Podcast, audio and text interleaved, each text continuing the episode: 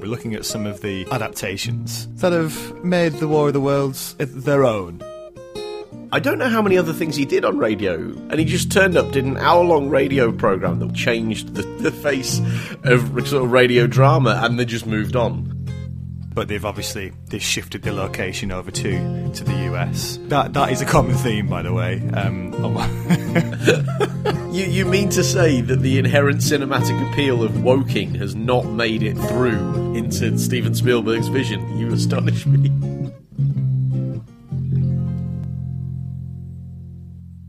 Hello and welcome to Shark Liver Oil. I'm Matt. I'm Dave. Hello. This is our uh, bonus podcast, Shark Cage, if you will, um, on hey. the War of the Worlds. We've done the War of the Worlds, the book, H.G. Wells classic, sorted, five parts. Hope you enjoyed it. Five parts, no waiting, very little waiting. And now um, we're doing sort of as a, as a roundup. We're looking at some of the um, ad- adaptations in film and music that have uh, that have made the War of the Worlds their own, if you like. And uh, there's plenty to go up. So, without further ado, I mean, there's a mi- mixture of sort of films and obviously two musical soundtracks. Uh, if we start, I mean, if we start with the earliest one, which is the the radio. Yeah. Broadcast. Yeah. So, so in 1938, which isn't so, it's only like a good sort of 40 years or so after mm. the actual book was released. Mm-hmm. The um, this American radio station did a uh, a version which was done as sort of a fake. It was basically a I think a, a, an hour long show or something like that, which was music were intercut with these like fake broadcasts saying the Martians are invading. Yeah, um, which was which got a lot of publicity at the time. What do you know about this one? I know that it was so. I know it was Orson Welles who did it, um, yeah. and that's a really interesting moment for this guy who was really like central to the, the development of American popular culture in the 20th century, and that he one of the things he did, as well as doing Citizen Kane, which for many people sort of redefined what you could do with cinema.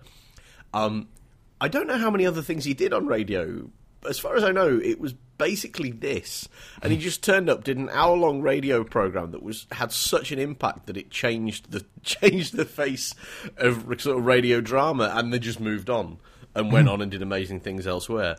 Um, and it's a really interesting like study of what happens when you present a story in a way that people aren't expecting to sort of come across it. Mm. Um, and it caused like mad panic by all accounts, didn't it? Like you know, people were sort of calling the calling the police and going, "What, what, what the fuck's up with these Martians?" Then, sort of thing.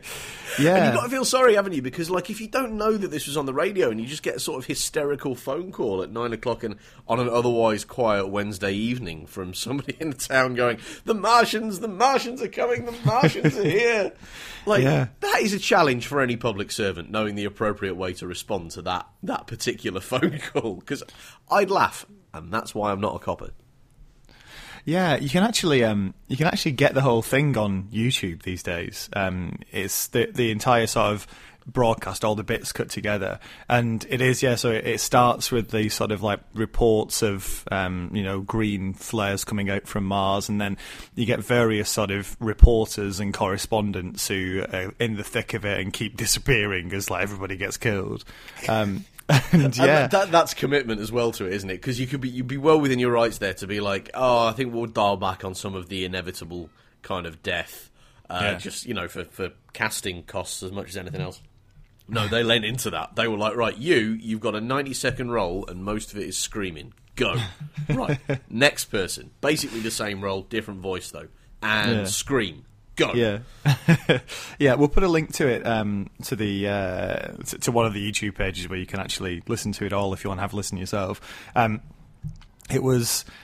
Yeah, so it did cause a lot of panic. I mean, it's disputed these days quite how widespread the panic was, but I think if if if you're the if you're one of the people who hears it and thinks that you know the world's ending, then you know it, it matters to you, doesn't it? pretty panic, yeah. pretty panic stricken. Yeah, yeah. I, I, th- that, I think that's an actually an excellent breakdown of it, and I think most of the people who sort of say that about about this very famous kind of public panic at the time, a sort of misunderstanding to a certain extent the role that radio had in people's lives back then because it was the only form, it was the only live form of media that was a part of your life. Hmm. Everything else, like TV, hadn't really taken off before the Second World War. Um, certainly outside of cities.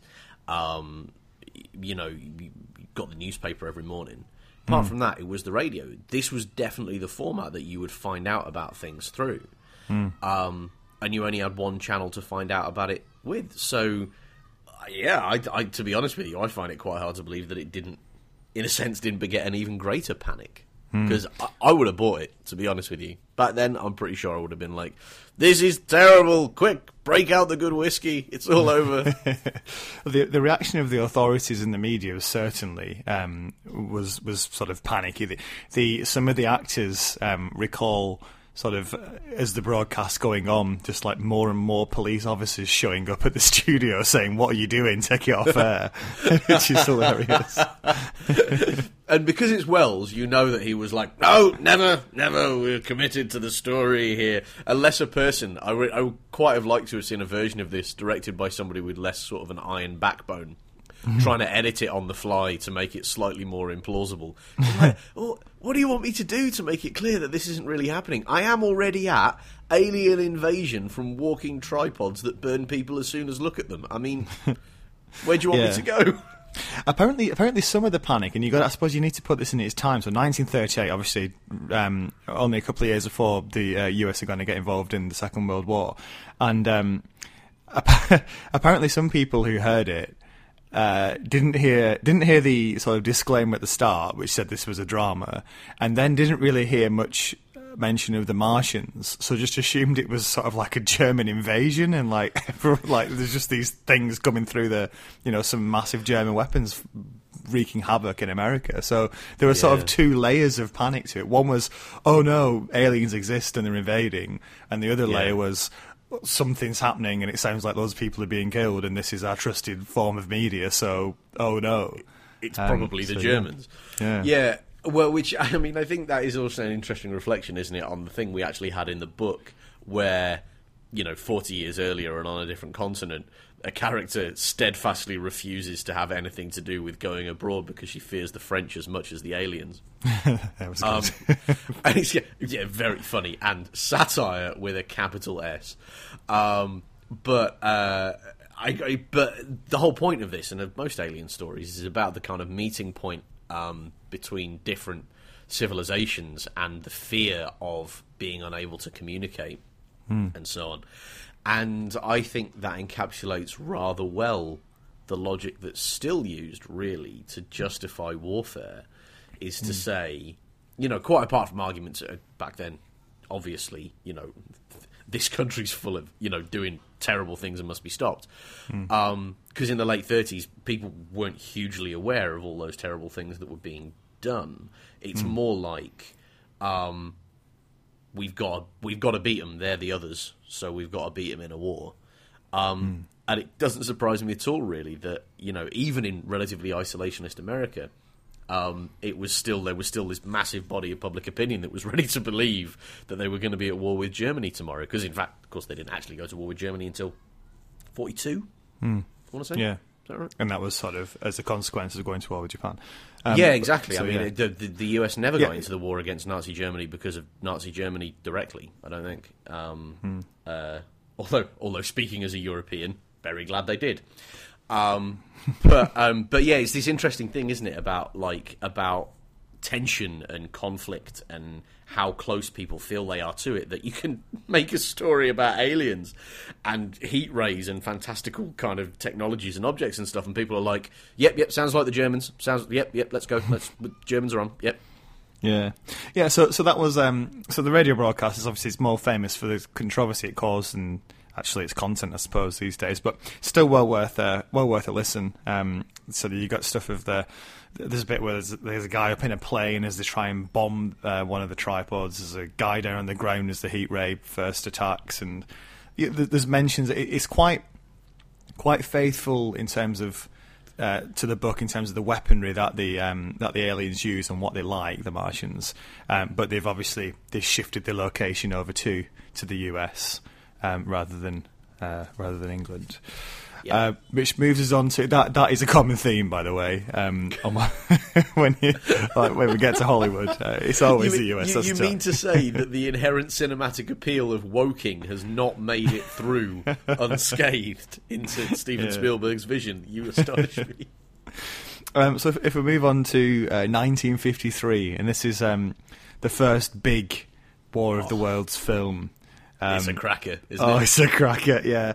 Um, so this is sort of obviously the, the, in the backdrop of not only a few years after the atomic bomb being dropped. So Yeah. there's um, there's themes in there about you know uh, extremely powerful weapons and trying. There's, there's sort of the, the past. The, there's a pastor in this, um, and he gets he gets uh, heat raid when he tries to Yeah. uh, reason with the Martians. But Whilst doing Um, a flawless Max von Sydow impression, by the way. I was, I was watching that thinking, is that is this the world's weirdest prequel to The Exorcist that I'm seeing? Because for a few of those shots, I was like, is is it is it him?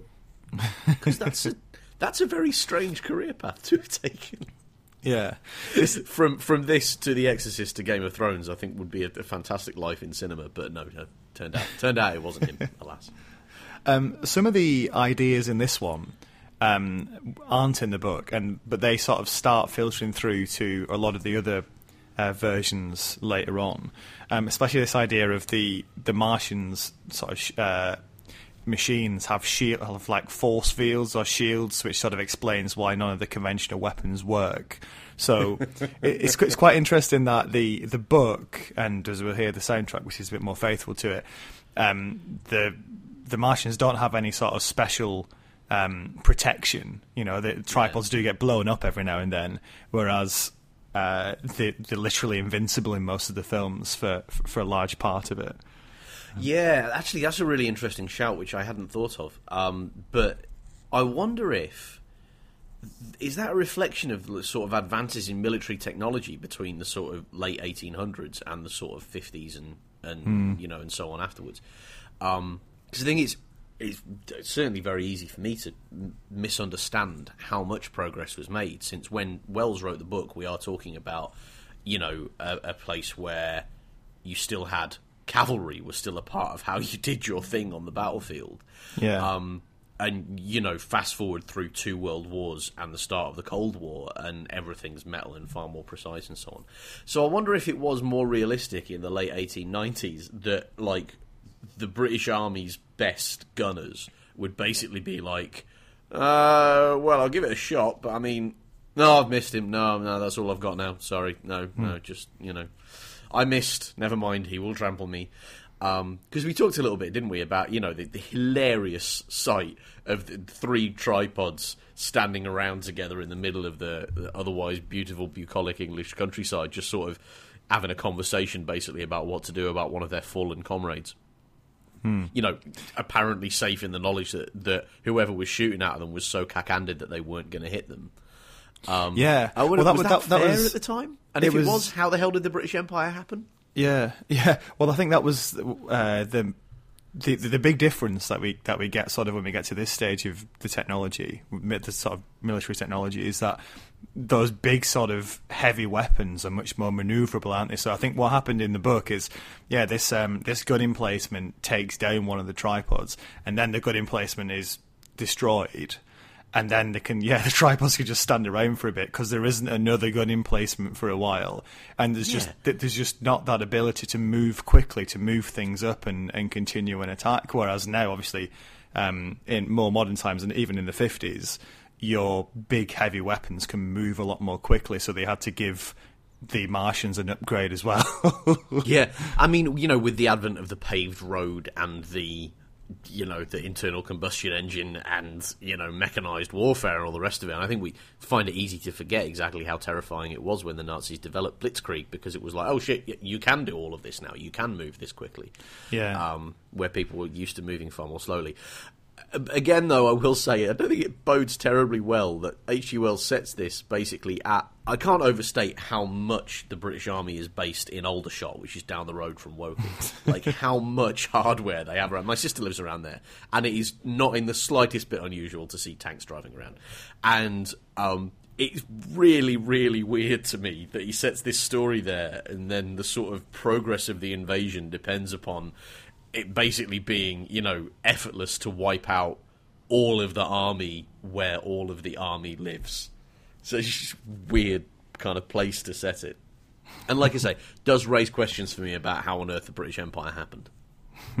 Oh yeah, so the uh, the sort of Thunderchild episode of 1953 gets an upgrade as well. You don't have a battleship, but you have an atomic bomb, which is dropped on him and doesn't doesn't um, doesn't stop the Martians. Um, the the actual sort of ending is is is fairly is fairly uh, sort of faithful to the book. It's the sort of bacteria that kills the Martians again. There's sort of a a little sort of nod to a religious element in this one, where obviously the pastor gets killed at the start as he's sort of wandering towards them with his Bible, and at the end everyone's sort of holed up in this church praying for a miracle, and then like all the Martians just die, and obviously it's because of bacteria, but everyone's like, "Way, it worked." and there was much rejoicing. Hey! um, yeah, yeah, that's an interesting one, isn't it? And like a quite, I know, I, I'm I'm just intrigued by to what extent that was kind of performative piety, and to what extent that was kind of reflective of what people, how people expected kind of prayer and religious practice to actually impact their lives. Because certainly, if you ask me for my image of the 1950s in England, it wouldn't be a particularly sort of, you know, proactive miracles by prayer approach. But um, uh, but it's really, really fascinating. Uh, Really, really just you know interesting little sort of cultural nugget for me. Yeah. Okay, let's talk visuals and special effects. Um, Oh, let's. because this is the interesting thing about um, when we talk about the 2005 film slightly later on. Um, it's this is less so, but this is where the certainly the book and to a lesser extent the um, the musical, but that that has its own issues. Um, is especially the the books are a sort of much more successful medium in traveling over decades because you know obviously the writing styles change, but sort of your imagination can provide the special effects, whereas you're limited to the technology of the time when uh, you're trying to do it on film. and apparently, I mean, this won an Oscar for. Um, I think it was for special effects, or certainly for Did- sort seriously, of its, its visuals. did this win yeah. an Oscar for special? Let- Hang on, when did just- you say what? Fifty three. 1953, yeah. Um, let Like- me have a look. I can I can see that to a certain extent though because it's in color, Yeah. and you know there's some, there's some uh, presumably very impressive at the time puppetry, um, which, which which I'm sure we'll come to. Um, yeah, yeah. No, the uh, best uh, Academy Award for best visual effects. So yeah, it won the special effects Oscar. That's that's Um, fucking incredible. Yeah. Like I, I forget, and I think I mean, and this is abs- this is completely on me because I can watch films from the late nineties and look at the CGI and be like, oh, that was shite. Hmm. But at the time, it was all astonishing. You know. Yeah. Um, what was the best example of something I saw the other day that didn't quite stand up, and I had to sort of remind myself that it was still a fairly impressive thing. Um, was it Lord of the Rings? I think like the first Lord of the Rings, by comparison with the second Lord of the Rings, is so kind of they were working out all of the technology, and they were basically doing all of it so they could work. They had an extra year to get Gollum right, and um, and it's palpable. And I obviously, I mean, obviously that is now a seventeen-year-old film. Holy shit! But I remember when it came out to um, when it came out of the cinema and being completely blown away by it. So I really must not be too sniffy about the fact that there are some fairly spectacularly sort of uh, uh, cliched uh, effects in a film made in color in 1953. Like this was the state of the art. yeah. Um, I mean, the, the Even even though it now resembles a Doctor Who episode from 15 years later, you know, I think that's my thing with it is that all Yeah. of these techniques were so adaptable to TV that they became absolutely a staple of Doctor Who and the Twilight Zone and that sort of thing. That kind of cheap, pulpy TV. Really, not very many years later. Yeah, they really do make the most of these sort of the colour. it's very, very, very colourful. like the, the, the ships are these um, the the Martian sort of tripods are they more they look more like ships with these big They sort they of don't- green and red lights on them. Apparently, the uh, it- there's a bit in the film where they say that there are tripod legs, you just can't see them. They're like invisible legs. I assume that's because the special effects department couldn't cope with them. But um, but yeah, so they look Yeah. more like ships, don't? Yeah, well, and they didn't have, I- and I, I, I dig this. Legs would be way harder to, to, um, ironically, way harder to uh, animate, you know, than I guess kind of flying things across on strings. Mm, You know, it makes a lot more sense. But it is kind of weird that they've they've taken so many of the things about what the spaceships are supposed to look like from the book, but then gone, but not the legs. Yeah, everybody's all right with no legs. Yeah, definitely. Yeah, we can't do the legs. it's too hard. We'll just say they're invisible. Um, the, They were on surprisingly pliable, see-through stalks. That's what it was. the um the heat rays quite quite hilarious as well in that it's sort of you watch it? It's less that things get sort of obliterated in heat and more they kind of get photoshopped out of existence. Which is good. It's, well, it's because I mean, like, and honestly, I think if you put a gun to my head and told me to come up with a better way of making it look like things had disappeared, I really wouldn't know how to do it. Than you know, just keeping the camera in the same place and then taking everybody out and you know putting the shots side by side, um, uh, which is what they do. So it looks like everybody's been kind of burned away. But I remember that being very, very, very characteristic of the, like I say, of sort of you know sci-fi TV in the '60s that I've seen. You know that kind of like people people who are burned up by a, a, a burning ray or whatever it may be. You know, magically become brightly coloured, perfect outlines Yeah. of themselves, and then flash and disappear. Right. yeah yeah And I wonder if they were the first to do this, then they deserve all the plaudits that they get.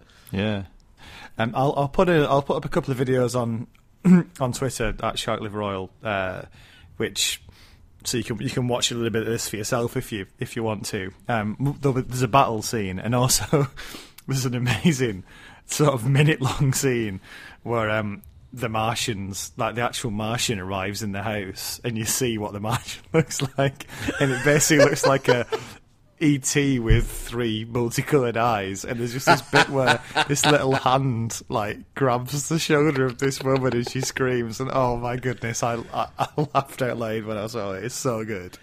I, I agree. Uh, it, it is. It's up there with some of the greatest scenes in cinema for me.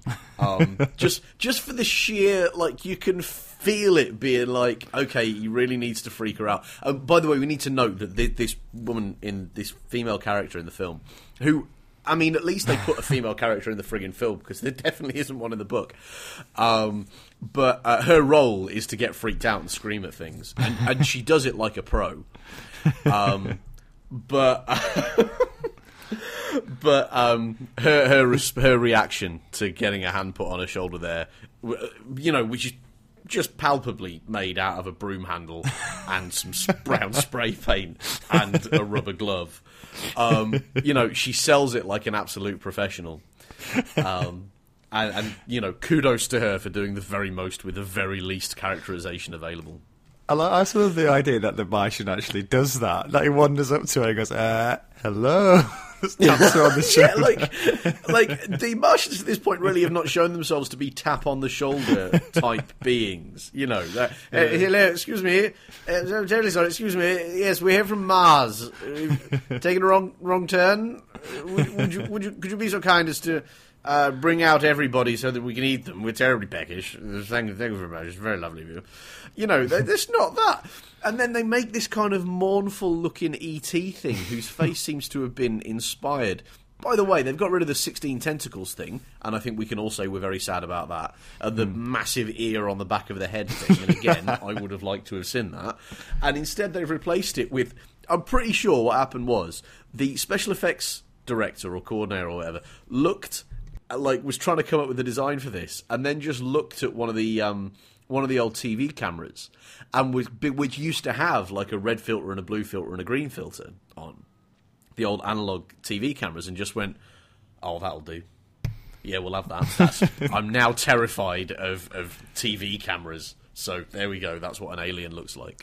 and I feel like you could have done more with it. You know, like if you're going to have a scene where there's an alien in the room with you, you got to have something other than, you know, really poorly put together marigold on a stick type special effects.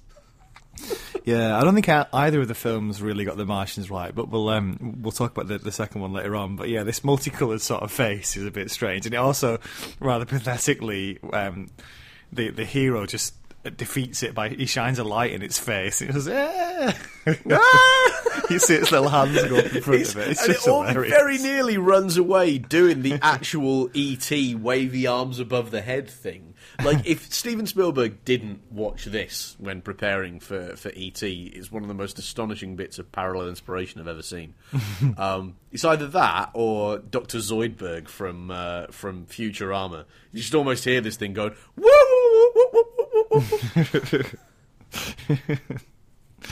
Um, right, let's move forward another couple of decades then.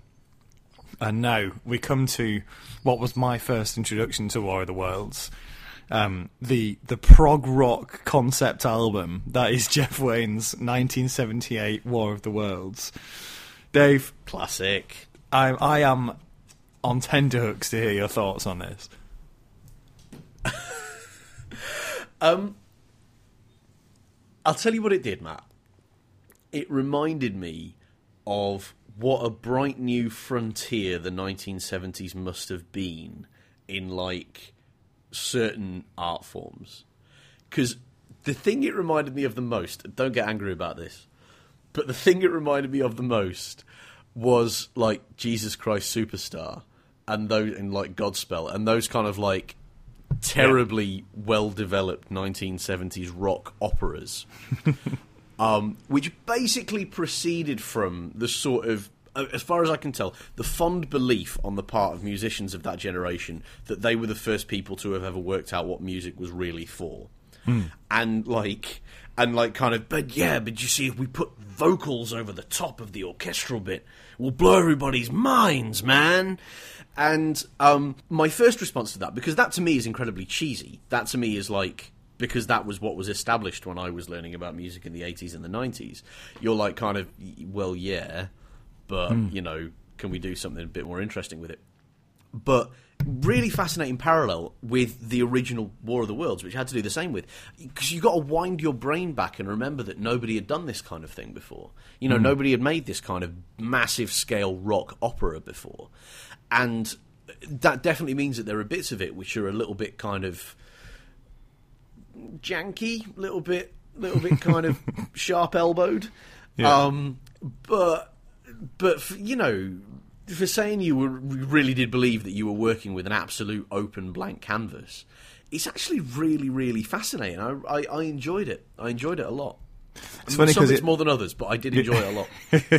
yeah, yeah, I think that's fair. Um, yeah, um, I really actually quite enjoyed seeing Jesus Christ Superstar as well. So this just be really been my bag. This like prog rock opera But, stuff. so the seeds were planted, Matt, because you're when you're saying that your dad basically would like sit you and your brother down and put this on, and just say, "Listen to this, it's amazing." Yeah, when I was like, yeah, really, uh, uh, we we thought, um, I thought it was when I was around sort of ten, and then I mentioned this to my dad a couple of weeks ago, and he was like, "No, no, you were younger than that. You were like five or something." so I've been very much indoctrinated in this from a very young age. Um, so yeah, at an age where you're quite receptive to stuff, and I was like, "Oh my goodness, it feels like it's happening all around me." Um, Yeah, so that- yeah. Yeah, I mean, there's an age for experiencing both the wonder and the terror of you know truly groundbreaking creative work. But Hmm. um, so, what did you think about it coming back to it then? Because I mean, I presumably you hadn't listened to this for a while until Hmm. we till we did this. What was your take on it as an adult? It's, it's hard for me because it's kind of a it's kind of a bit of a massive nostalgia trip when I'm listening to it anyway because Yeah. I'm sort of remember it's like any sort of thing that you really loved when you were a child you as soon as especially with music because it's it's the one of the most evocative ways of remembering stuff it um Yeah. it, it really brings back those feelings that I felt when I when I first heard it when I was little so I really really enjoyed it um Yeah. I mean yeah you can sort of see, you know, 30, 40 years of musical progress means that it, it's it, it, it isn't sort of the perfect example of what this type of thing would be now. but I think it's still. I think if you are going to say, you know, like you said, if you if you take the prog rock concept album with all its faults as a whole, then it's still one of the best examples of that. I mean, some of the like the opening sort of number with that bum bum bum thing is is quite Yeah, yeah. quite famous now, isn't it? It's probably as much associated with War of the Worlds as, as even the, the, the book is these days. Um, and I, Yeah. I think I would say I think the first half is stronger than the second. I don't know what you think. I, I would ag- I would agree with that, and I don't think it's a coincidence that the first half is largely dialogue free, and the second half is the bit where he starts trying to write characters because it can I, can I tell you it doesn't work. The whole depiction of the the vicars, the the curate's breakdown is just the most like, oh god, did nobody teach you about dialogue and characterization and sort of you know making it in any sense realistic or in any hmm. sense you know making me feel that character and i'm not really sure what character you could write that would make sense of you know the massive absurd bombast of the prog rock album. Hmm. But i i really for me the wheels came off when when you have this whole thing where he chooses to make the primary dialogue piece about a guy just losing his bananas. Hmm. And but then putting that over a kind of walking bass line and some synths. And it was like I really? Okay. It is funny because the the characters that do exist in it do sort of just come and go very quickly, don't they? You have sort of a few minutes Yeah. to get to know them, and then they're gone. I mean, um, there aren't many anyway, but you basically just with the. I suppose it's similar to the book. You basically with the narrator all the way through, and then a couple of other um, fairly sort of uh, not particularly carefully drawn characters come and disappear relatively quickly. One of the big Yeah. differences, of course, is they they roll the two brothers into one. So the narrator goes to London and then goes to a Yeah. ship and then leaves. Whereas obviously you have the the two in the book, which means he's got this. Um, like I said when we were doing the the first part of the book, it means he's got this girlfriend that he's got to go and find in London, where which obviously doesn't happen in the books. Um, yeah I, I think part of that is just to, for an excuse to get this song in, which is called "Forever Autumn," which is halfway through, and um, apparently this is a song that was just—it's just a song that was written and then was sort of shoehorned into the into the whole thing, and it does stand out as a sort of. It Yeah. feels like there's just a there's this whole sort of soundscape uh, prog rock opera going on, and then there's just a song in the middle of it as well. yeah it's and actually that's a really interesting thing of how musicals used to be written because I, I might even have talked about this on the podcast before I think um uh, if you've ever seen My Fair Lady, which is very much not a prog rock, uh, prog rock uh, light opera, although I'll tell you, I would pay money to see My Fair Lady done in the style of Jeff Wayne's War of the Worlds. But um, it's got a very, very famous song um, uh, on the street where you live, and actually, um, I'm getting married in the morning. It's got these two amazing songs that are in it, and if you're not careful when you stage it, they really do feel like they've been plonked in from on high because they absolutely were. Because what happened was somebody wrote these two fantastic songs, and then George Bernard Shaw wrote this fantastic play, Pygmalion, and they were like, right, just mash them up together, I'll write a plot around them. You know, we've got three masterpieces here. Surely we can get a musical out of it, and that is absolutely the case. Um, and it kind of I, I sort of love because I'm a big fan of musical theatre. I sort of love that this this art form that I like is so bought into its own power to like do the big cheesy swell of strings that it can get away with literally showing you the strings, showing you how everything has been brought together and the joining points and all the rest of it. Um, and I, I definitely felt that around Forever Autumn, where I was like, "Oh, I see." So what happened, Jeff? Was you wrote an absolute showstopper, and then you were like, "I'll get paid more for this if I also write a, a show for it to go in." what have I got here? What have I got here? Oh, brilliant! Yeah, fantastic. War of the Worlds. Let's do it. Go, get the synths out. Let's fly. Now, one of the great things about it that I um, I will highlight is the casting of Richard Burton as the narrator is brilliant, and it's from the very beginning when he goes.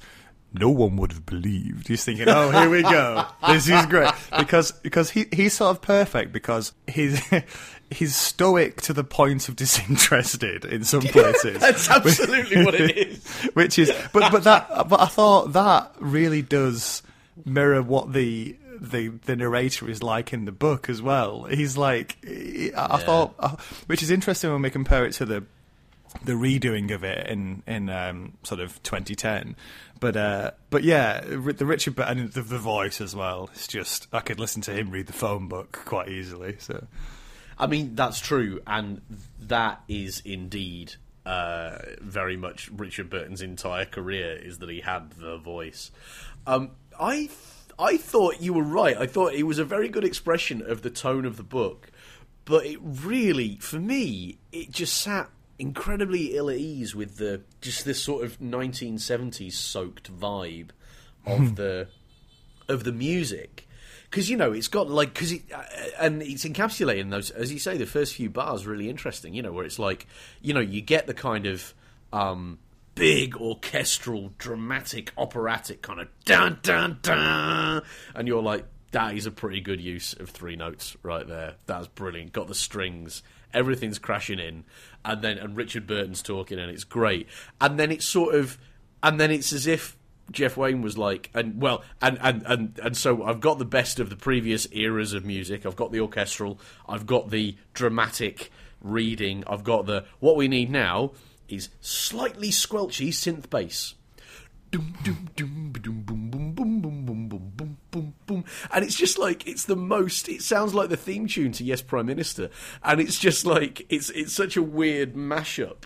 And it's over that 1970s vibe that Richard Burton's voice just starts to feel a little bit weird to me. But I mean, I got used to it. But I thought it was yeah. a great example of this collision between the classical and the modern, where it didn't really work for me and um, and he yeah, so you got him all the way through it and uh, doing his doing his thing.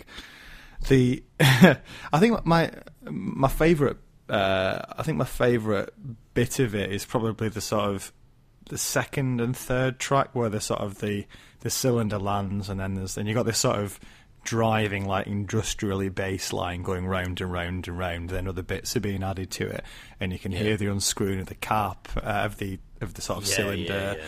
I think this is where I think it's at its strongest because it does. I thought it it does really give you that sense of what's what's going on. You got the sort of uh, weird bits and the progressy bits, and then there's sort of the bringing the marching when the uh, when the military show up to put the cordon in, in place. I just think it. That I think the bit where the book is the strongest is when it's building tension um, as the sort of cylinder lands and you're not sure what ha- what's going to happen. And Yeah. I just thought that was mirrored quite well in the in the actual in the actual music. Um, Very much. The other bit I um I particularly like is the and we mentioned this uh, during the, the book version, but the the Thunderchild sort of sort of end of the first act, which is the most outrageous sort of rock opera um, number in the whole thing. But, It uh, is, it is. But yeah, I, I, I, I still I still really enjoy listening to that. It was sort of it was almost like a guilty pleasure, but oh yeah. Yeah, but because it is that, it really works. Because I agree, like it is the most preposterous kind of wah wah guitar. I've got my star shaped sunglasses out, 1970s. You know, you, you you know, taste my Robert my Robert Plant jumpsuit type thing. but but it works because it's I know, but it's it, because that's when it comes closest to the kind of brilliance of the of, uh, other similarly preposterous, overblown, uh, maybe not rock opera, but I'm thinking of the sort of prog concept album, uh, you know, thing from the seventies, um, and like the whole, uh, the, just the bombast of those albums. Um, is really, really, really great, and I, I, I, I, th- I knew I was going to like it the moment you quoted the lyrics to me from that particular song, the Thunderchild Yeah. song. But uh, he's, oh, he's great, and it because it's in a sense it's not very orchestral, you know, and because of that, that is that to me is why it works. The the narration in that is, is is good as well. In that I was really surprised that when we read the book that this this line was included in it where um, I thought this would, lifted, would have been lifted straight out of the book, but where the sort of this this the, the, the sort of the battleships waiting across like in the middle of the harbour, if you like, and um, it, it's just described as everyone's like wondering what's going to happen, and then it just sort of moves slowly towards land, so away from the the Martians, and then Yeah. it says with a turn and a like, I think there's a scream of engines, or roar of engines, and whoosh of spray, it speeds towards the Martians, and I could just sort of, I can always really imagine that where you see this thing silently moving away, and then it turns, and then you just hear this like, as it sort of sets off, almost Yeah, like yeah, a, a roar. In the same way that the Martians do their own thing, and it's like it was just Yeah. very emotive, and I was quite surprised that it wasn't just lifted straight out of the book. Yeah, very interesting, isn't it? That he really like he's. I mean, he's got some instincts. This Jeff Wayne fella, you know, he's future in this business, where he really recognises where the dramatic high point is and just absolutely digs into it. Yeah, although I do like in the book how they just they're on the ship heading towards the Martians on the, little steamer, and then just the whole the whole sort of steamer just rocks to one side as this this thing just tears straight past them towards it. This sort of, as you said in in the a a couple of episodes ago, the sort of HMS ah fuck it, just goes for it. Again, uh, you know, uh, because I think that was your fa- one of your favourite bits, and certainly one of my favourite bits as well. Is like, yep, yep, yep, yep. Cool, cool, cool. Here we go. the um as I said, the second half of the uh, of it, I, I think is I, I still enjoy, but um, you know, if I'm if I'm up against it for time, I'll probably listen to the first half and sort of skip my way through the second. Um, I mean, there's the bit there's the artilleryman song, which I think is good, but maybe a couple of minutes too long. I think it's a good sort of twelve minutes long. and that right there is the is where like you know my tolerance for this sort of format really snaps is where I'm like it seemed to be an era where and this mind you this is an era where recording more music was very expensive because it was all physical media and hmm. you were going to have to go to two discs or whatever you know, double gatefold sleeve and the rest of it. But people still did it. People still recorded it. Like, you know, 12 minute long tracks weren't no thing. And I'm sitting here listening to it going, this is definitely something. This is a lot more thing than I need right now. This definitely ain't no, ain't no thing. It just it went on for a fucking age. yeah. Also, Maybe, probably again, same- maybe I'm being an idiot. Maybe I need to go back and actually give it time that it deserves. But uh, yeah, it went on. Yeah, same. Probably uh, same with the pasta song. Probably again, I think maybe a verse and chorus too long. But you know, it is it, it is it is what it is. It's setting out to be. I don't know. It just it feels like the second half is like they, they had about half a second half and then extended it. Do you know what I mean? but um, it's it's still. Yeah. I'd say it's still well well worth a listen. Um, especially the Richard Burton um, narration gives you that sort of. Does he does really feel like the narrator? I do think um, the the casting of most of the casting in this um, in this version's really good. I think the the pastor, yeah, is a bit of a strange, and his wife. I'm not quite. Is is that is it's a bit of a strange coupling, but you know, it, Yeah. it- it's it's funny. It, music can be very personal, can't it? So I'm sure pe- some people listening are like, "Oh, that's my fa- that's my favorite bit." What are you what are you talking about? Which is which is fine, but it, it's it's uh, it's well worth a listen. Um, Yeah, yeah, absolutely. And yeah. uh, if you want to have the full Matthew Matthew aged um, Matthew age five experience, then what you need to do is get yourself a big, massive pair of headphones, preferably sort of seventies, eight, early eighties headphones. But if you can't find them, just some big headphones, stick them on, switch all the lights off. And then just play it. That's basically how I experienced it when I was little. imagine. I really do. The more you talk about that, the more I think that is the that is just the flipping best thing. Like I need to. I've got a little girl, far younger than that, but I need to work out some way of, um, uh, of, of like I don't know what the what the parallel experience would be, but just like giving her a chance to engage that deeply with a piece of music, it's just hmm. great. Did you hear any of the 2010, the new generation? Um, I must confess? I did not because of my extreme intolerance for anything claiming to be the new generation of anything. I think if you have to put that in the title, then what you're really saying is this isn't new enough to stand on its own two feet, so we're going to grandfather in a lot of the nostalgia crowd, and that's the way we're going to make some money. Um, but, which is a completely unformed prejudice, obviously, because I didn't actually listen to it. Any good? It's funny because it, it's always a double-edged sword. That because on the one hand, yeah, you're using the success of a very popular thing of you know a few decades ago to sell the next one, but it also means it gets a lot of heat um, and a lot of criticism um, from fans of the original, basically because it isn't the original. You know, like a lot of people leave reviews of it saying, "Oh, it's not as good as this, this, and this," because the original is. And, uh, uh, uh, and while I agree with some of that, I think some of it is also just people saying it isn't exactly the same as the original. But if it was, I mean, what would the point of? I mean, it feels like you're more Yeah. complaining about its existence rather than how good it is. Um, Yeah, yeah, But true. I, I- mean, the the narrator, these obviously because that is sort of one of the main things in the original. They sort of swing for the fences and get Liam Neeson instead, um, which he's he's great, but he's actually um, almost too. I, I found him something was a bit strange about it.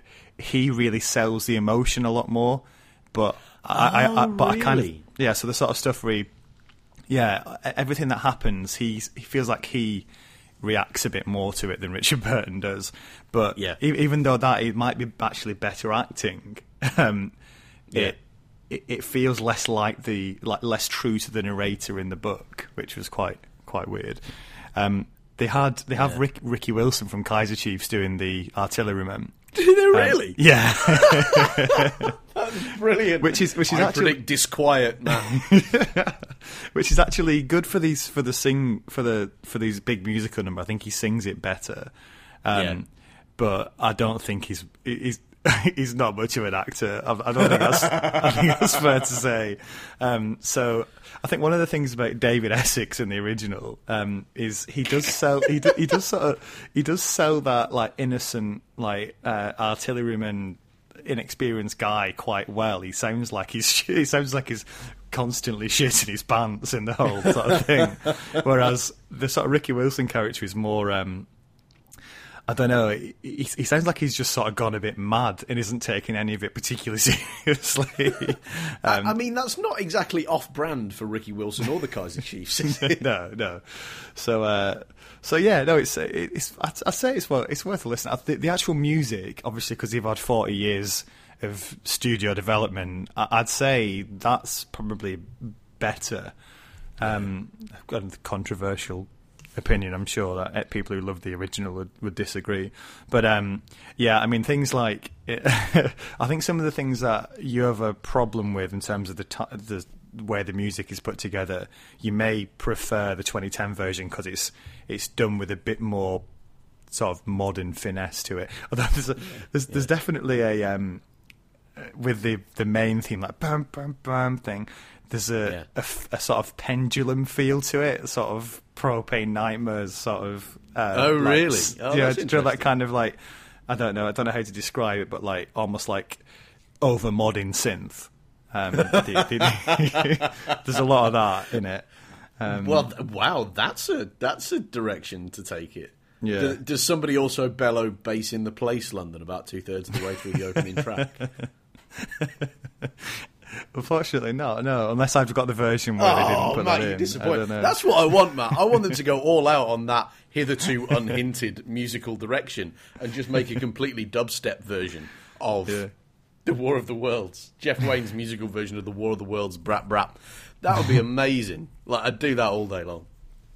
Yeah, but yeah, give it a go. Oh, there's um, yeah, there's some of the uh, like bits they, they weave a bit more sort of sound effect stuff in as well. So there's a bit where in the the sort of do you know when after the cylinder lands and the sort of the hmm. night passes.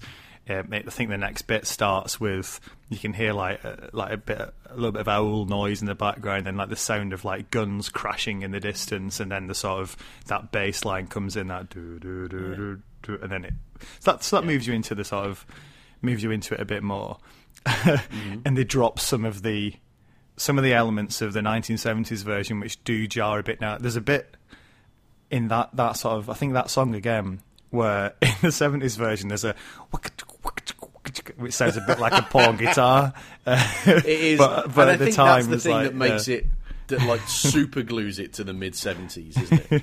'Cause- Yeah. and that, that's what I mean about the. Um, uh, uh, I mean, because you're right, because we call that, and that is that is now the phrase for that porn guitar, but actually that was used almost everywhere. That was used in, um, uh, like I say, in uh, Yes Prime Minister, which is the most It's a great show, but it's absolutely not trying to be in any sense like you know youthful or groundbreaking or shocking or anything.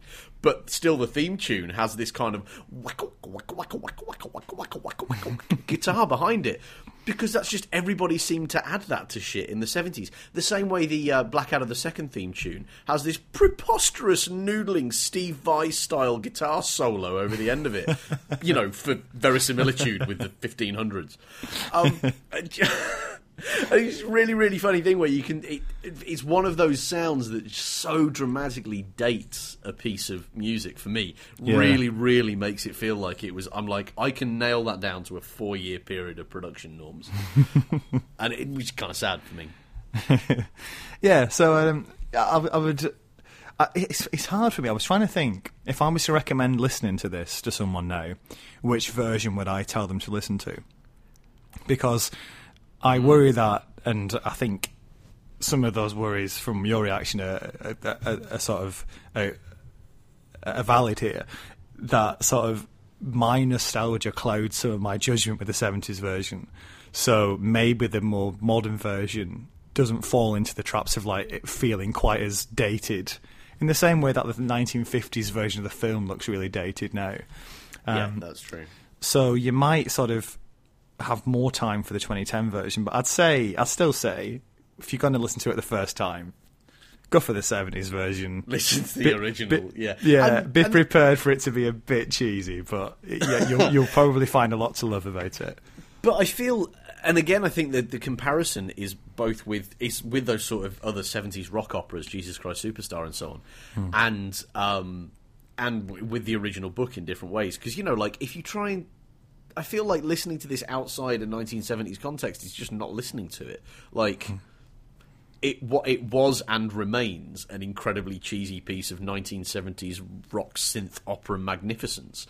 Like trying to try like you- you're not going to take it anywhere if you strip it back to being a really nice kind of you know loop and acoustic guitar based thing from you know late 2010 that's just not the way to go with this. It is supposed to be ridiculous.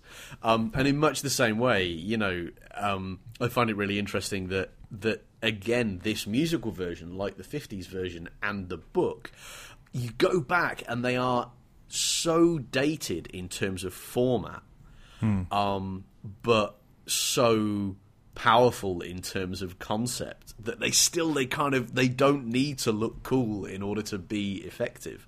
Um, it's kind of a remarkable thing. I mean, I don't think it's because of anything particularly embedded in the story. I just think it's completely by chance that this story happens to have inspired people at particular moments in the develop of the development of a particular sort of art form or format that has meant that we have these three great examples of like a form basically which kind of look awful but only because they inspired so much after them and you know inspired an art form that was then taken on further you know the special effects or the music rock opera thing or or you know the sci-fi novel. Um kind of kind of amazing you know like i don't really know what the odds would be of that. There was a stage version of this which was done um, not so long ago, and uh, it was maybe sort of maybe sort of early two thousands, I think. Um, let me just let me just let me just get it right. May as well.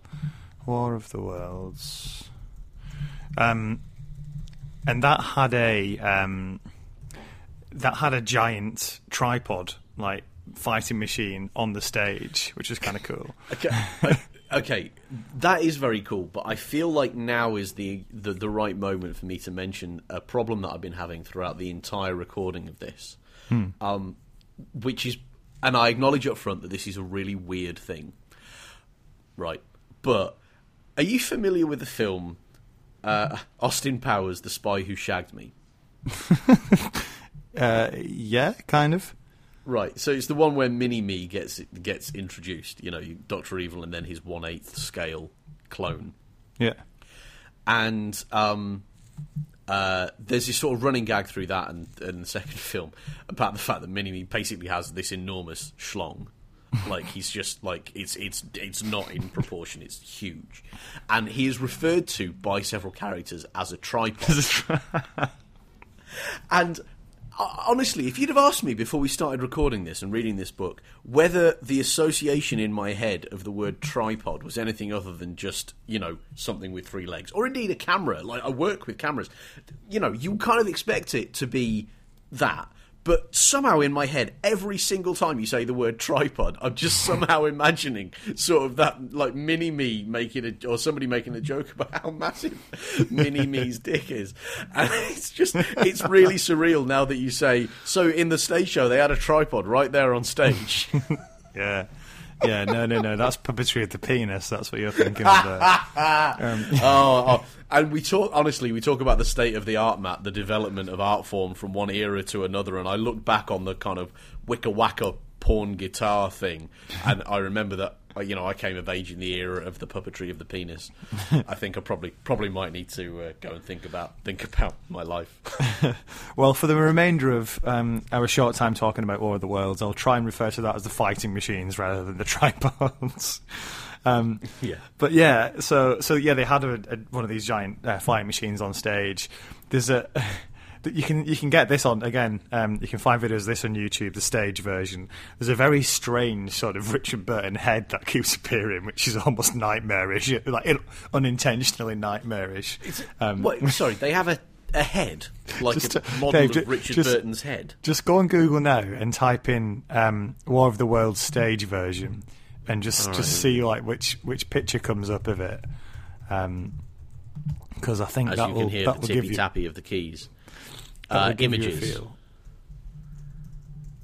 Wow, I mean that's that's legit. But I, all I've got is tripods at the moment, and not the tripods I was thinking of. Holy Yeah, shit! That's yeah, no, that's that's Richard Burton's head. what, why is it Richard Burton's head, Matt? Yeah, why, yeah. why does Richard Burton's head need to be on stage? I don't know, but he appears on stage as a giant floating head. But I mean, it- Well, but it also like really badly as well. Like he's, he looks like an extra from Microsoft Encarta. Like he's you know from the sort of game that you got on four different CDs back in the late nineties, which actually War of the Worlds was also adapted to. Jeff Jeff Wayne's musical version of the War of the Worlds actually did become such a game. And I wasn't really expecting them to have just screen grabbed the CD-ROM low-res quality graphics and put them on the West End stage. I'm surprised.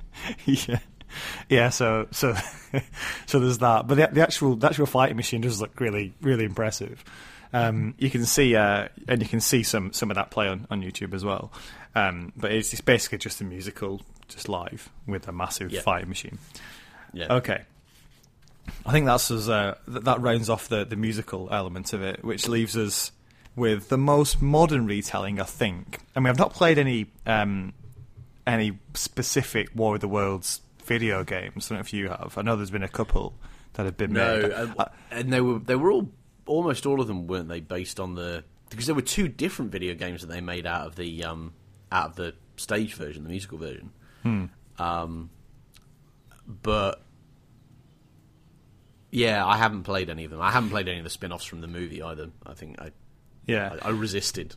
Yeah, yeah. None of them have um, have ever sort of made it as sort of a big, you know, game you must play, have they? They've never, um, they've never become a um, a celebrated version of the genre. Um, obviously, there's plenty of uh, influence on other films and games, which are so, so numerous that if we were to, to get into it, we'd never we'd never finish the podcast. Um, but the only other specific version of War of the Worlds that I wanted to talk about was the most modern film, Steven Spielberg of, you know, my favourite ever film, Jurassic Park fame, um, and various other some of the some he did some of the stuff as well, but Jurassic Park was obviously the big one. um, yeah, he Did, he had a crack at it. 2005 with uh, Tom Cruise in it. But you basically take War of the Worlds, um, add a, a large sprinkling of the Shawshank Redemption and Tom Cruise, and you By have the that, you 2005 mean- film. But by that, do you mean it's got Tim Robbins in it? Is there any other similarity between the 2005 War of the Worlds and the Shawshank Redemption? Yeah, it begins and ends with Morgan Freeman voiceover. How about that? That's true. Although, although basically everything in my life does, you know, and and you know, Mar- March of the Penguins does for a start. That's not. it's- I'm not saying everything in my life is March of the Penguins. I'm just saying, you know, I like to imagine Morgan Freeman narrating things. You can't, you can't change me. Um, Yeah, Yeah. yeah. It's um, yeah. It's just Morgan Freeman going. I remember the time I first saw the Martians. No, seriously. Like, wasn't so I mean, and this is where I confess I I barely seen this film. like, so you're you're reminding me of shit that I think I saw it once, very sleepy in 2007, which was a while ago. yeah. So, I, I like you're you're genuine. Oh man, I I completely forgotten that. Uh, yeah, no, so, so it's Morgan Freeman doing the obviously the quote no one would have believed, but the this quote is I mean the, it's one of the most famous first lines I think, and you can tell that this is a such a key part of War of the Worlds because every time a, a version is done, it always starts with the first line. Um, Yeah. And they always try and pick a big hitter to, to deliver it. So, you know, Yeah, Richard yeah. Burton, Liam Neeson. For this film, Morgan Freeman steps up to do it. Oh it. man, I mean, there's a battle royale that right there. Like a, a, a, a, a thespian off between Richard Burton, Morgan Freeman, and um, and Liam Neeson. Yeah. Brilliant, absolutely brilliant. Um, so this is this film is. I mean, it sets out to sort of be a, a rough retelling of it with nods to previous films as well as the books. Um, obviously, set in modern America. Uh, modern-ish 2005 they still have camcorders but it's pretty much modern um, Yeah. Tom Cruise is a single dad in New York working on this dockyard. You think it's the first scene is is in this massive machine um, moving moving stuff Hey. around. Hey, hey, did you get it? Did you get the subtext? Parallels, though, Matt. You see Yeah. there because you see. y- Do you know what? Don't you? You'll you'll get there. You'll get. Don't worry about it. It's it's, it's subtle, but uh, but I'm sure it'll hit you eventually. Yeah, he's got this dickhead teen son, of course. He's got, Of course he's he got, has. he's got a daughter who, like a little, a little girl who's, you know, she's kind of cute and also kind of looks a bit like an alien, which I think I can say now because the actress has grown up. Um, it'd be a bit harsh if she was still a kid. Um, I agree with that. Yes. the uh, yeah, he's got an ex-wife who's, who still kind of loves him and sort of disappears at the start and then comes comes back at the end for the for the happy ending. Um, there's a Do we think a, this is a better approach, by the way, than than having having somebody who's you know designated screamer along the whole trip, as in the 1953 version? yeah yeah I suppose so or designated current wife who just sort of appears at the very end um, in the in the actual in the actual book. Yeah, the the the actual the, the weird thing about this one is the fighting machines are buried underground already. Yeah. and what happens is there's lightning storms and the sort of the Martians arrive in the lightning and then the the sort of the machines burst out of the ground, which is an interesting way of doing it. But you do lose that. I think one of the best parts, as I've said before, about the, the book and the retail, some of the retellings, is the tension you get between the landing of the Martians and them attacking everybody Yeah. there's always this build up where you know the the cylinders unscrewing that people are approaching it mesmerized by it and all this and none of that you, you don't get any of that so it doesn't capture that sense of the the original in it Very much, and I also think the they arrive by lightning thing is a little bit weird as an execution piece. Are they teleporting? Like they just, it just gets really rainy, and then they decide, ah, the rainstorm we've been waiting for all this time. You know, to to let these things out of storage where we Yeah. kept them on Earth because of reasons, and we put them there even though we would have all caught a cold by doing it. And yeah, not not impressed. if the truth is told. um the the heat ray they do have the heat ray but it's not sort of like a flamethrower sort of thing it it just basically evaporates people and but it doesn't evaporate the clothes i don't think so it's a proper sort of pg-13 heat ray Again, I was going to say that, isn't it? You can almost hear the concept meeting, can't you? Everybody sitting down going, all right, I mean, so it's pretty bleak stuff, this. You know, we're definitely going to lose the train ploughing into the crowd full of people, yeah? Is that right, Steve? Yeah, yeah, damn right. Okay, all right. It needs to be nice for the kids, so we'll put a kid in there. Um, how can we get them all to die without it being, in any sense, disturbing? Magic sleepy bullets? Oh, we do magic sleepy bullets every time. Magic sleepy bullets is how anybody wins in any sort of Batman film. Yeah, all right, fine, okay. Um, uh, uh, magic teleportation, leave your clothes behind machine. Great. Great. We don't go with them, do we? We're not going to end up with a load of naked people in some scene somewhere. No, no, no. It just you know leaves the clothes behind. Freaky, but not bloody. Great, cracking. Right, moving on. Who's doing the music? Yeah, it's uh, a, a, like like the fifties version. These tripods have a force field shield. We find out about that from this journalist who appears. Who she's not. She may as well be called Jane Exposition. She just sort of turns up, drops a load of exposition, and then leaves. Um, I got, so I got stuff you need to know, and I got a five minute scene in which to tell it to you. um, at, at, some point during the film, his dickhead son wants to sort of join the army. Um, not not sort of join up with the army and train, just sort of jump on a jeep with them and just go. just go like, woo, woo! This is what being in the army is, right? Yeah, this is the whole thing. Yeah, woo! he does that um, a bit later on in the film. He actually runs up to. There's basically a battle between the U.S. military and the um, and the tripods. It sort of takes the place of the Thunderchild thing, because they're doing it to sort of to let the refugees escape. Um, and he runs up, just sort of. I don't know. I don't know. He says, "I got it." He really, he, he's basically super curious. He's like, "Dad, I've got to go and see," and he runs off and then there's a massive sort of fireball which no one could possibly survive. And spoiler alert, he turns up at the end perfectly fine, so it's it's great. Um, yeah, there's a there's a ferry scene um, similar to the book, but no, like I say, no Thunderchild battleship. So this this ferry, it all goes a bit Titanic. The ferry gets turned over and everyone swims for their lives. Um, yeah. Um, Oh, the, the, I think the best scene in this actually, I don't know if you remember it, is is a bit which involves no Martians. It's uh, it, it's it's sort of a retelling of that panic that you get with the refugees in the book, and the uh, Tom Cruise and his family are driving through this crowd of refugees, and the crowd sort of panics and smashes. It all goes a bit sort of zombie apocalypse. The the crowd smash open the car and drag yeah. him out, and then um, his car gets stolen, and he only just manages to keep his his daughter and his son together. But um, yeah. that sense of panic and the tension in that scene is really, really great, and you really believe yeah. it, much more so than anything that's happening when the machines are around. Um, yeah, which is quite interesting that that was the best best part of it. Um, what else have we got? Oh yeah, you mentioned. What do you remember about? What do you remember about Tim Robbins? Yeah, Andy Dufresne turns up, apropos of nothing, which is great. Um, it's part of this basement scene. They go, they all hide in the basement, and you have the sort of tentacle, but with a big eye, goes searching for them.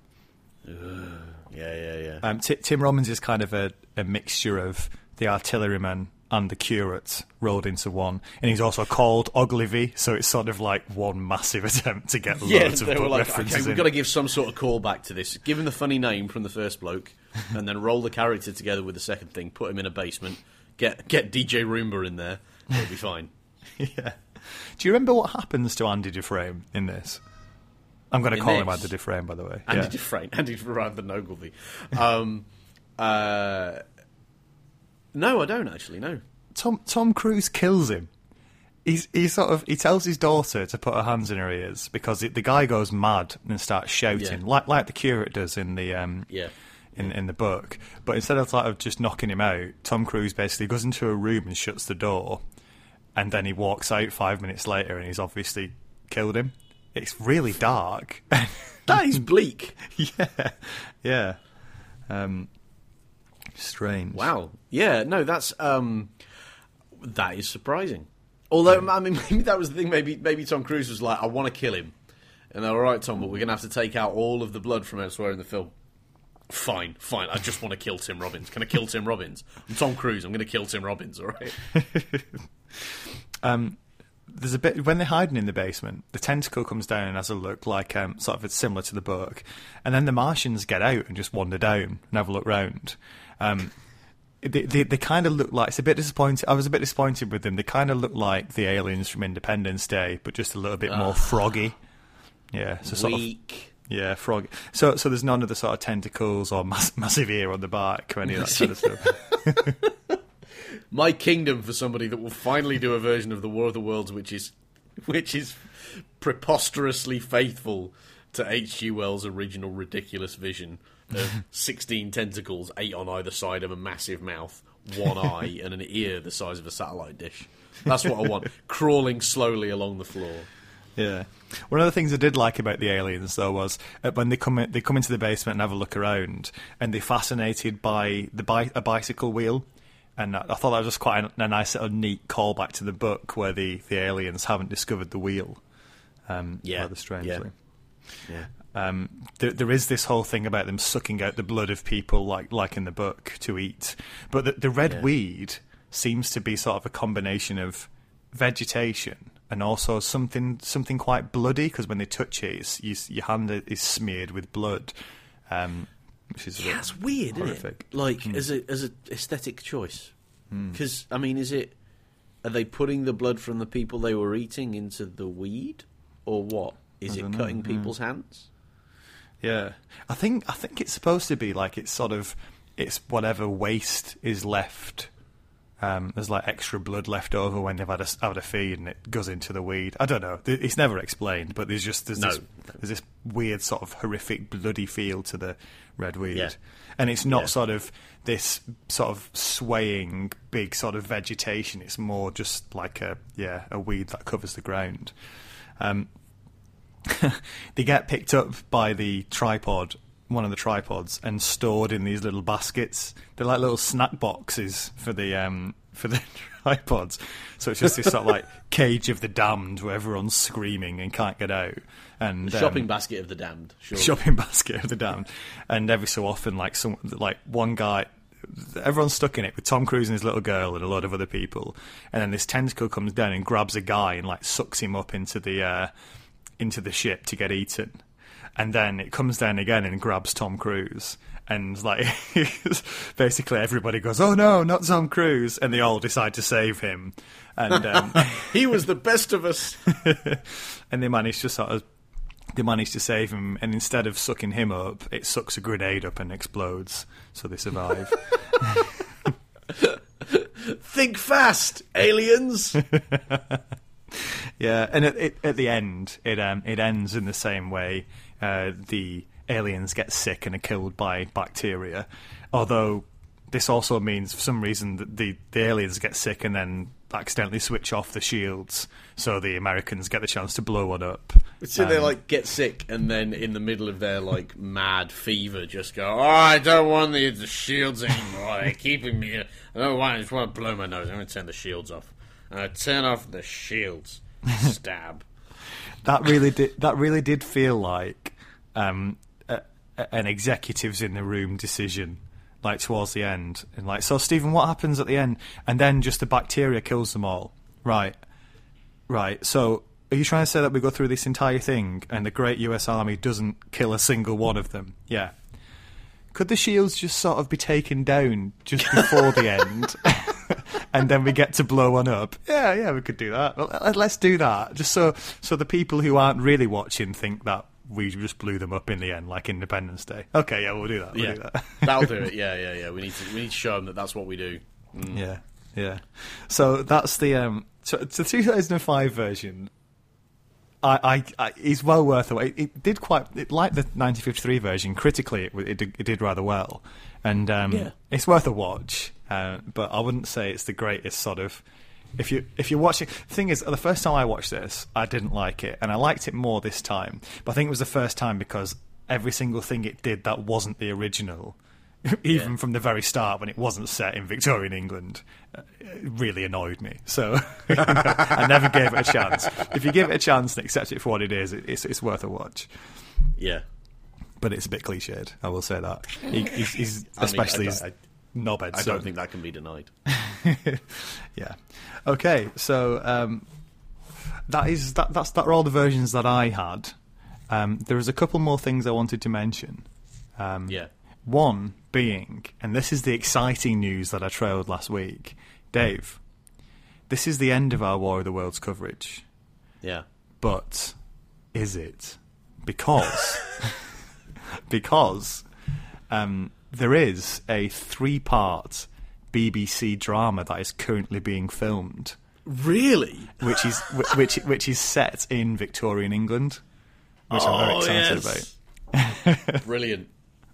And and the, the second thing I wanted to say was the Martians are gone, but are they really? Because I don't know if you know this, but I, I, I just came across this doing the research. There is a um, fighting machine in in Woking, like in the town centre. They got a model of one. No, seriously, yeah, check it out on uh, on, on just Google it. incredible. That's beautiful. That's like that's like somebody remembered that we're a town that is, and they have like three hundred thousand people living there or something. You know, they're so close to London. I can imagine them being like, somebody remembered us. Quickly, we will build a statue of the thing that destroyed us to Yeah. placate the angry fictional gods. Yeah, these Martians put us on the map. I mean, they wiped us off the map as well, but they put us on the map. but for a moment, for a moment, that's where we were. Uh, Yeah. All right, let me see. I've got got the old uh, image, uh, the old image search going on here. Man looks something up on the internet is also is classic podcast. Fucking somebody actually did it. Oh, That's yeah. hilarious. Yeah, the crazy son of a bitch, he did it. So, um, But I, so, I, what not only have they got a statue of the tripod thing, they've also got a statue of H.G. Wells yeah, holding what looks to be a sort of cyberpunk bowling ball. yeah. So, So visit you- Woking, I guess. yeah, so if you're looking for a little sort of War of the Worlds pilgrimage, head over to Wo- Woking. Take a look at the old, um, the old the fighting machine there. Yeah. Uh, so yeah, so so that is um that is it from us. We, we may we may give it a quick revisit for the uh, BBC series. I don't know, see how we feel. But Yeah. uh, just Dave, I think it's time for you to get your final thoughts on the series as a whole, the book and its its children. Yeah, well, like I say, I think it's really interesting the way it's managed across so many different formats to to somehow inspire these kind of works of art that I still need a word for and I don't have. These things which are like groundbreaking at the time and are a huge deal for that reason, but which are quite quickly superseded by other things in the same in the traditions they found or define, which are much easier to get along with. And it's really interesting to me that there are sub- the the book and then the 53 film and then the musical and we'll forget the Spielberg Cruise version of the film which sounds to me like the most generic Spielberg Cruise thing imaginable. And I liked Minority Report by the way. Um, but um, it's really interesting to me that it is the ideas in it are so rich that they've managed to inspire um, you know these kind of like foundational works in in so many different kind of traditions. And for that i think you've got to you've got to give it the credit. You've got to take it seriously. It's it's um in all of its different formats it's definitely got some elbows on it and all sorts of weird decisions have been made in the way that it's been translated to the stage or the screen or from the book. But um overall i can't think of anything else off the top of my head that's this sort of dense with ideas. I mean, you've got to go to something like again. It's I mean, it's in sci-fi. It's two thousand and one, and in other genres, I don't even know. You know, the, for the novel, you'd have to go back as far as sort of um, uh, Robinson Crusoe. You know, for this thing that that founded an idea of a format so effectively. Um, yeah, so uh, great, really fascinating. Um, loved it. Really think it stands up. Uh, as I say, lots of holes, but um, but the sheer scale of the achievement just kind of overshadows those, and um, and I loved it. Yeah, it was great. Oh, there we go. I, I was, I would, uh, I would say, I agree completely. Thoroughly, thoroughly enjoyed it. Um, cracking, cracking. I think we may well return to an H.G. Wells again as well because it's been a. Oh, yeah. It sort of lends itself quite well to the podcast. So, thanks H.G. Enjoyed that. I uh, hope you enjoyed the uh, the series too. We'll be back with a new book uh, shortly, so do stay subscribed. Uh, but until next time, Dave. Until next time, man. Happy reading. Thank you. Bye bye.